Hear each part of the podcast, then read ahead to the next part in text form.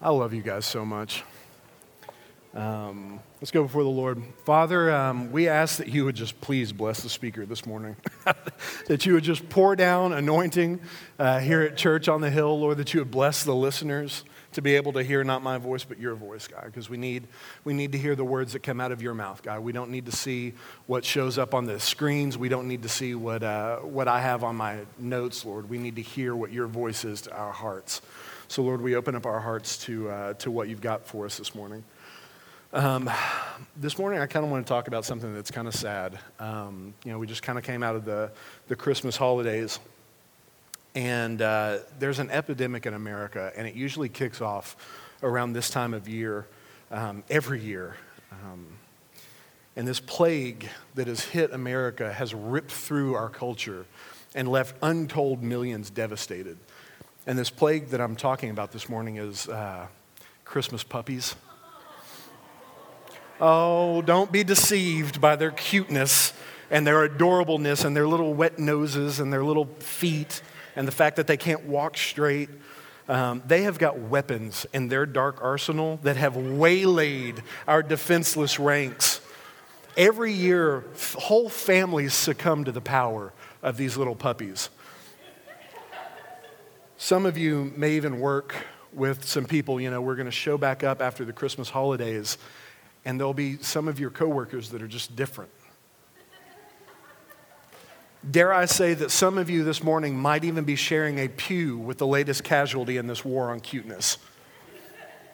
Well, it's too late for them, but maybe there's time to save you.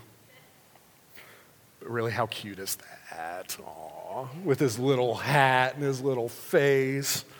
Um, I got a Christmas puppy one time. It was this little Dalmatian. And I promise you, it was like 101 Dalmatians had nothing on the cuteness of this little puppy.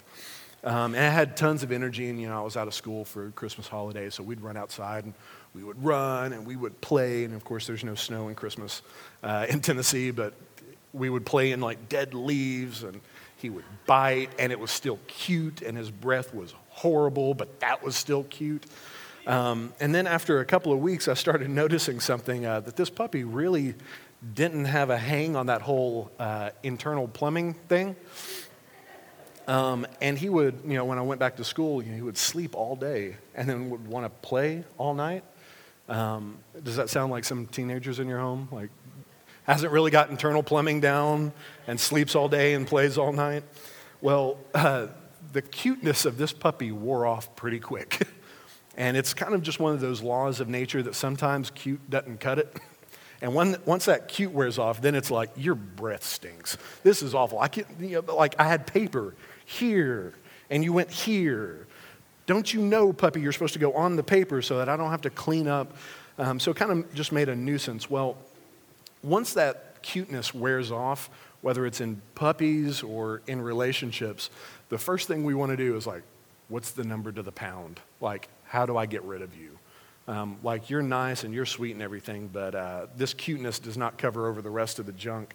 Um, and everybody's that's got a new pet or a new child or a new significant other knows that once that cuteness wears off, you start realizing this person or this puppy, they want a relationship and they're not here to entertain me. And that's a huge revelation when we get it. Um, see, puppies and people aren't toys. They're not movies that we take off the shelf when we're bored and have a great time watching the movie, and then when we get done with that person, we put them back on the shelf. Don't, you know, try to get a hold of me. Don't give me any of your needs. Don't whine. Don't need to be fed. Don't need to be walked. When I'm done with you, I want to be done with you. Um, and see, in all honesty, that's the real epidemic in America. Is that so many times our relationship value is tied to someone's entertainment value. And once that entertainment value is exceeded, we start looking for the number to the pound. Like, puppy, I'm sorry, but your relationship price has exceeded your entertainment value. I'm going to get rid of you. Boyfriend, girlfriend, your entertainment value has exceeded the price of this relationship value. Is there a pound to take you back to? Um, and for the puppies and relationships that survive the trip to the pound, um, we start distancing ourselves. Like, have you ever done that in a relationship? Like, you are causing too much stress for the value of this relationship. And in the South, we don't just come out and say that because who does that? But in the South, we just distance ourselves. We're busy. Like we always have something to do, like, ah, oh, missed your text. Uh, how did I do that? Well, you did not. you saw it and you were like, oh gosh. Well, one of the things that we start doing is uh, treating these relationships like they're a broken down car. We start giving the minimum requirement. What do I have to do to get your wheel to stop squeaking? What do I have to do to make you quiet? Like, can I, can I say hi to you? Can I say, you know, honey, here's a flower? Can you stop squeaking? Here's a flower. You know, it's a lot like putting five bucks in your gas tank just to turn the light off. Car, what do I have to do to get this light to turn off? You need to put gas in me. Okay, well, here's five bucks. And, you know, if any of our college students can attest to that, like that doesn't get you very far down the road. Um, back in my day, it did, but it was funny. It was back in my day. When I was your age, gas was 97 cents.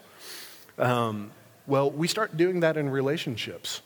And just the same way in uh, credit card debt, when we only pay the minimum requirement, we never make any progress. When we only put the minimum amount in our car, we never get anywhere.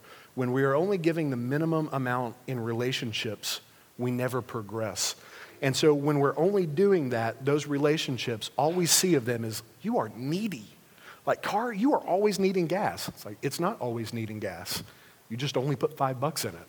And some of your relationships are not actually needy. It's just that, yeah, we got an amen uh, from one of the new ones.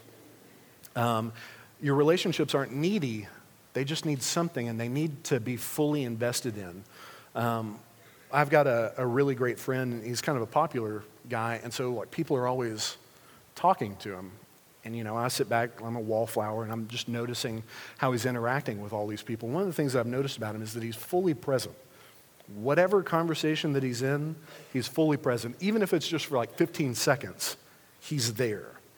Um, and I'm one of those people, like, I've got a lot of plates. And so sometimes I run the risk of, hey, how's it going? Hey, hey, how are you doing? And I'm not fully there. So I went up to him. I was like, man, how do you do that? Like, how do you talk to 100 people in a night? And for 15 seconds, you're completely there. And he said something about, um, I don't remember his words exactly, so I'm just going to paraphrase and say what I needed him to say. Um, and so he said something about how if he is only half present, he's not going to change anybody's life. But even if he just has 15 seconds to give someone, if he gives 100% in that 15 seconds, he can change a life.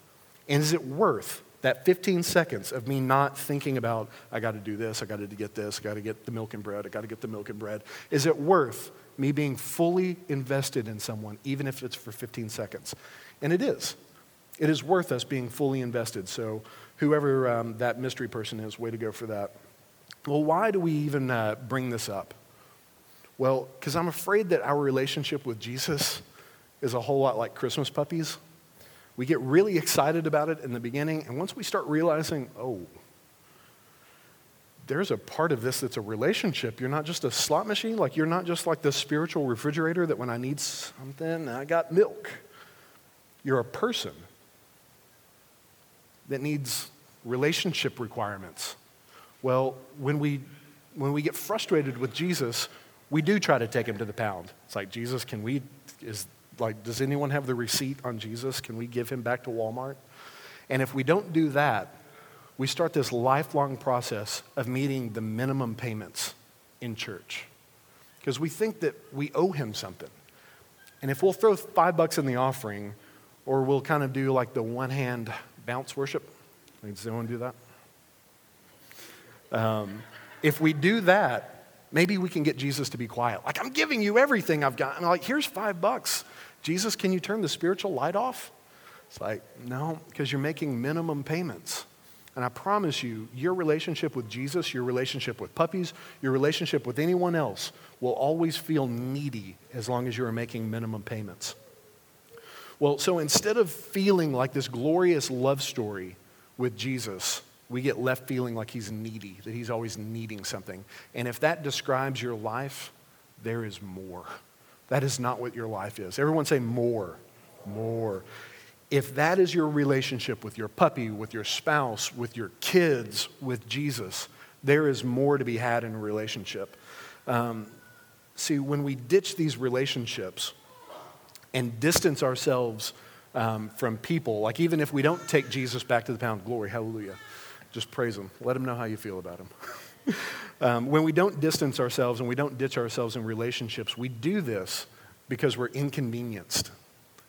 And I promise you, there is nothing that will inconvenience you like relationships will inconvenience you. And we in our society, we hate being inconvenienced. That's why we need things to happen on our schedule, our timing. Jesus, I want you to be like a refrigerator. When I need something, I will come to you. But until then, you stay in heaven. Puppy, when I want to play with you, I will come get you out of your crate. But until then, stop barking. Kid, when I want you to be cute and adorable, I want you to be cute and adorable. When you start smelling bad, stop. Like, that's one of the, the great things about having so many friends um, with sweet, adorable babies, because you just get to love on them, and it's like, oh, they smell bad. Here you go. We get to give them back. But we can't do that when it's uh, your kid. Um, one of my best friends showed me a tweet one time by a guy named Judah Smith. Said that oftentimes uh, God does not give us answers to our questions, He gives us Himself which is, of course, the answer. And that is the most furious thing about Jesus, is that you can't just get the guy to panic about anything. He doesn't worry about anything. See, one of, the, one of the great things about him is that he is always focused on increasing relationship more than he is about the solutions to answers. And that's the thing that we, we get frustrated with Jesus we sit in the middle of a, a, of a chaotic situation and say, Jesus, I'm needing help here. He's like, Well, let's go hang out. I don't want to hang out. I want help. I don't know how I'm going to make ends meet. Like, I've got, I need five bucks to cover my bills. And he says, Hey, why don't you go give 50 cents to this guy down the road? I don't want to give 50 cents to this guy down the road. I want my solution right now. And he is worried about investing a relationship with you not just getting us out of jail. I had a, an advisor at Tech, and we'll call him Dr. Hilltop to protect the innocent. Um, and he was the best, funniest, most frustrating, infuriating, brilliant human beings that I've ever been around in my life. So, my senior year at Tech, I go, the first time I ever meet him, I walk into his office, and he's got chickens everywhere. Um, and I'm like, well, you know, some people are into weird things. This guy's just a big fan of chickens. And so I start talking to him well, about my course numbers and making sure that I take the right classes at the right times with the right teachers. And I need you to advise me about my collegiate career because if I mess this up this year, I don't graduate. And that was a big deal to me. Well, I start talking about stuff, and he turns a song on YouTube. And it's some weird song about a particular fruit related pant product and boots with fur. And I'm sitting there trying to yell at him about my PIN numbers and my RUF 28P90 from financial aid that they're messed up with. But they tell me to go to Eagle Online, and it's not on Eagle Online. And I'm frustrated, and he is singing, and Dr. Hilltop is getting low, low, low, low, low. And I'm like, buddy, I need you to stop this weirdness, and I need you to focus on me. And he's dancing, literally, kid you not, he's dancing. And for better or for worse, Jesus reminds me of Dr. Hilltop. I hope I don't get struck by lightning. But so many times we try to provide Jesus with this list of reasons for him to intervene on our account. And he's just wanting to be fully present with us. Have you ever tried to have a fight with someone and they just won't fight with you? How dumb does it sound to say that that's frustrating? Like, I want to have a meltdown and you will not get on the wagon with me. Well, Jesus won't. I don't know if you know this or not, but he's got this. He's above shock, fear, or worry. And when he just wants to hang out as opposed to getting worried and panicky about my situation, it drives us up the wall.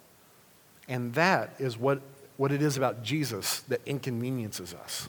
And when we get inconvenienced, we want to distance ourselves from him.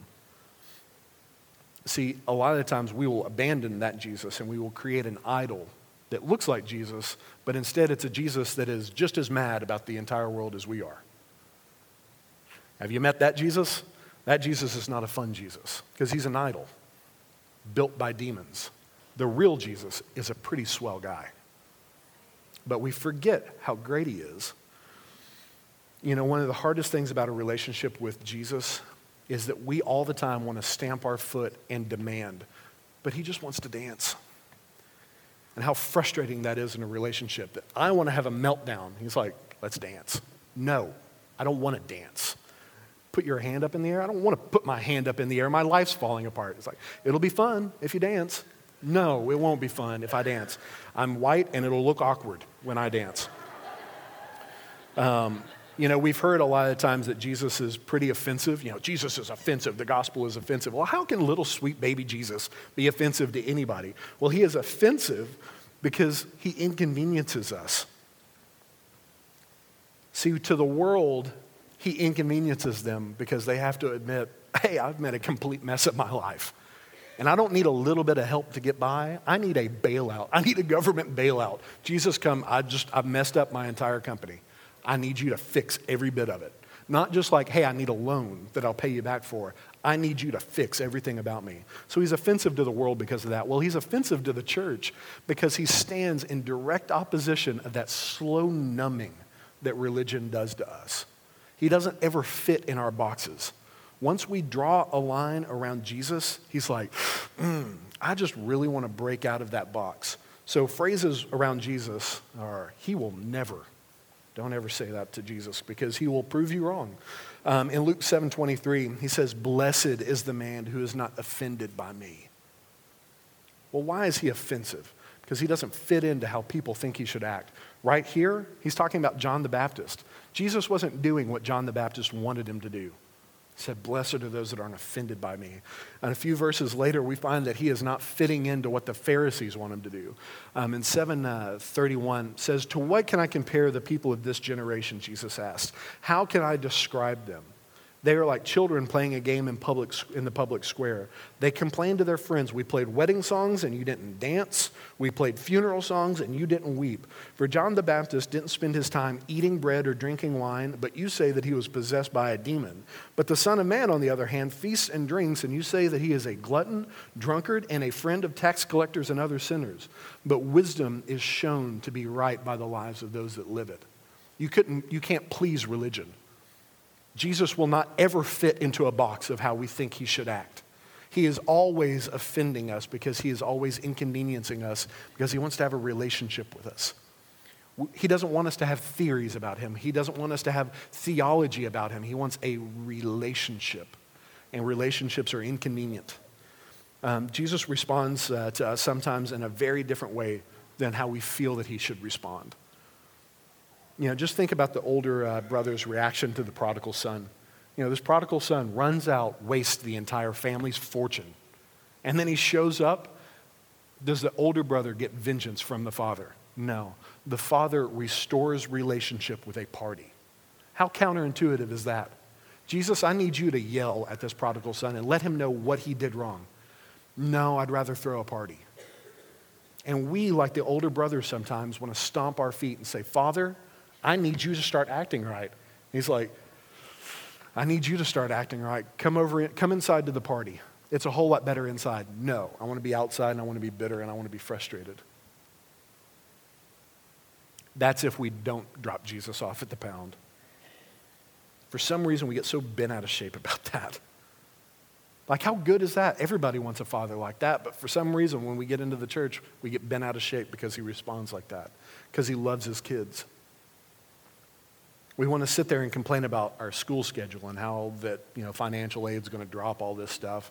If Dr. Hilltop, if you don't focus on me, I'm never going to graduate from school. And he's just more focused on having a good time, having a blast with his kids.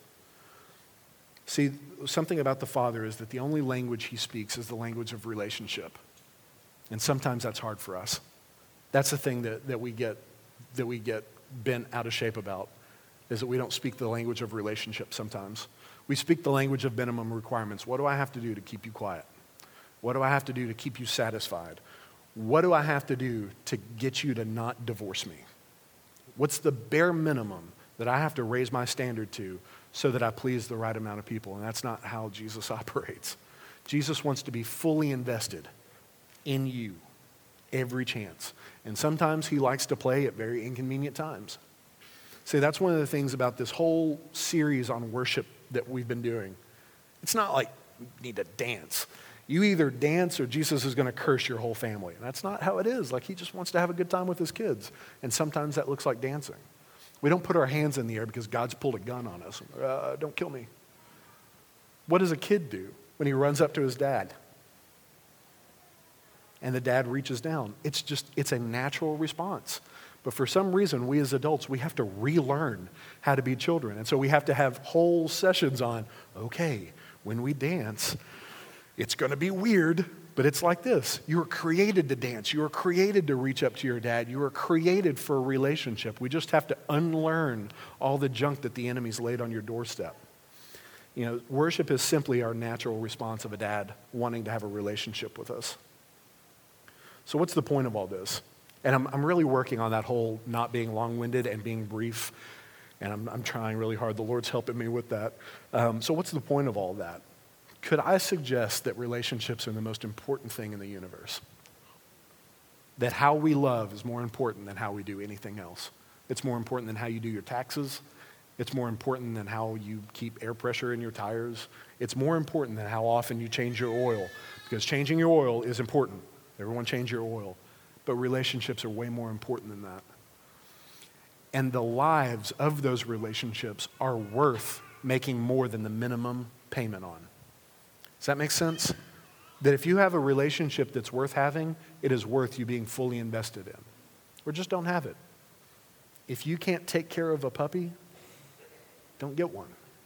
Because it's not just a toy, it has feelings and it has emotions, and it needs to have relationship. If you don't have the time to invest in a relationship, don't get one.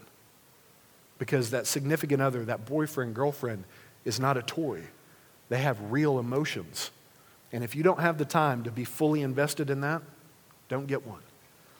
And if you can't fully invest in Jesus, He's cool with you waiting a year. We can fully invest in Jesus because Jesus is not a toy. He has real emotions. He has real relationship needs. That when we get in a relationship, He is fully invested in me. Did you know that at any point in time, he can go anywhere in the universe and watch stars blowing up? Like IMAX has nothing on the fact that he can stand in the middle of a star and watch it blow up around him, but he would rather ignore the entire universe to hang out with you and ask you, How's your day going? What do you think about that? Boy, isn't that a pretty sunset? He is more invested in you than he is invested in anything else in the universe. He is more invested in you than any angel that has ever been created. He is fully invested in you. And because we're like our dad, he wants us to be fully invested in him. Jesus is the most fun, quirkiest, strangest sense of humor, most frustrating, most amazing person that I've ever met in my life. And he is the biggest life of the party. When he shows up in a room, he doesn't shut the party down he cranks it up to a new level. So, what happens if we get rid of our stuffy religion? What happens if we start taking off our costumes of Pharisees and just be okay with having a blast with our dad? And it's hard, it's inconvenient, it frustrates me because I am still that person that's sitting in Dr. Hilltop's office going, Jesus, I need you to focus on the fact that my life is falling apart. He's like, let's dance. Like, no, I don't want to. I don't want to dance. My life's falling apart. I need you to focus on me. It's like, I am. Um, something that people say all the time, and I hear it all the time I just can't hear the Holy Spirit. Well, have you brought up something that He wants to talk about? Because all the time it's like, God, I'm awful. I'm a wreck. I'm poor. I'm miserable. This is just horrible. Like, how can you love a, a poor wretch like me? Well, he doesn't want to talk about that. He, want to, he wants to talk about your day and who you are. He doesn't need religious rhetoric. He wants you. And when you start talking about something he wants to talk about, I promise you, he will be a chatty Cathy for you. So go ahead and uh, stand up, and we can just we can just close. We don't have to stay here for eight hours. Um, everyone, kind of close your eyes just for a second. Um, because that's what we do at the end of a service. Think about that. Like, have you been given Jesus just like the minimum payments? Have you been giving your spouse the minimum payments? Have you been giving your puppy minimum payments? Who would give their puppy minimum payments? If that describes you, if you think there is more to be had in this relationship with Jesus than what I'm currently experiencing, just let the Holy Spirit put a finger on your heart say, hey, that's you, Mr. Stuffy Pants, that's you. If you can sit there and say, you know what, Jesus, my relationship with you is boring. Own up to it. Say, Jesus, I have a boring relationship with you. Can you fix that? Jesus, I'm a poor little white boy and I don't know how to dance. Jesus, will you teach me how to dance? Because I promise you, he can dance better than anybody that's ever lived. And your dad is a great dance teacher. I have not gotten breakthrough in that particular spiritual blessing, but, uh, but if we're stuffy, if we're boring, just put that finger on your heart and say, that's, that's me. If you can stand to be more fully invested in your relationship with Jesus, just put that finger on your heart and say, oh gosh, that's me. I just want you to reach over and put a hand on the shoulder of the person sitting next to you, because I promise you, we are all way more stuffy than we could, uh, we could stand to be. And just bless them. Pray for them that, Father, that you would bless the person to our right and left, God, that you would liven up their heart. Lord, when we try to shut your party down, God, turn the music up even louder. I don't care if it's two o'clock in the morning and I'm trying to get sleep. Jesus, you feel free to throw a party for anybody that you want at any time of day. Jesus, right now, this entire room, we just open up our heart to you inconveniencing us. We ask that you would meet us, God. God, we get rid of our idol Jesus and we want to be introduced to the real Jesus. We want to be introduced to the life of the party. Because your word says that even your word is life. So, Holy Spirit, that you would speak the word of the Lord over our hearts and bring life into cold and dead and dry hearts, Lord. Lord, that you would heal us of our stuffiness. Bring freedom to us, God. Help us to let go of the things that we're panicked about. Help us to let go of our entertainment value and feel, feel free to just blow our concepts of entertainment out of the water, Lord. Lord, that 15 minutes with you is better than all the, the entertainment that TV could give us. God, because, God, only you can satisfy our hearts. And we've tried everything else, and everything else is boring compared to your Holy Spirit.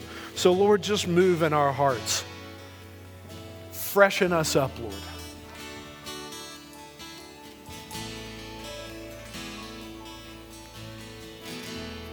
If you're holding on to bitterness and unforgiveness, be okay with just letting that go right now. Say, hey, that person was a doofus, and I forgive them. They didn't know what they were doing, I forgive them. They did know what they were doing, but I still forgive them. Uh, we've been forgiven of so much, Lord, so we just give that gift away. You've given me the gift of forgiveness, and I give it back to everybody, Lord.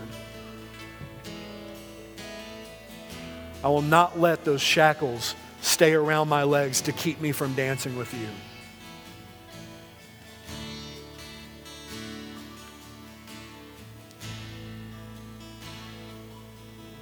Oh, we need you. Can you feel Him already changing lives? We're standing in a room in Cookeville, Tennessee, and it's kind of cold and dumb and rainy outside. And the Holy Spirit's here moving on our hearts, changing us into different people. And when you get in your car and the kids start screaming in your ear, He is present to change your life as the kids screaming in your ear. When you go home, and your Christmas puppy, because I know some of you have them, has used the bathroom on the floor, the Holy Spirit is present to change your life because He is most excited and He is most present when life is inconvenient for us. So, Lord, we just welcome your inconvenience, knowing that the second that that inconvenience shows up, I'm going to throw a hissy fit. So, Lord, we just ask for forgiveness in advance. Have mercy on us, Lord. Look down from heaven with grace and change us in, into you, God, that people would talk about us like we're the life of the party. Lord, we bless you.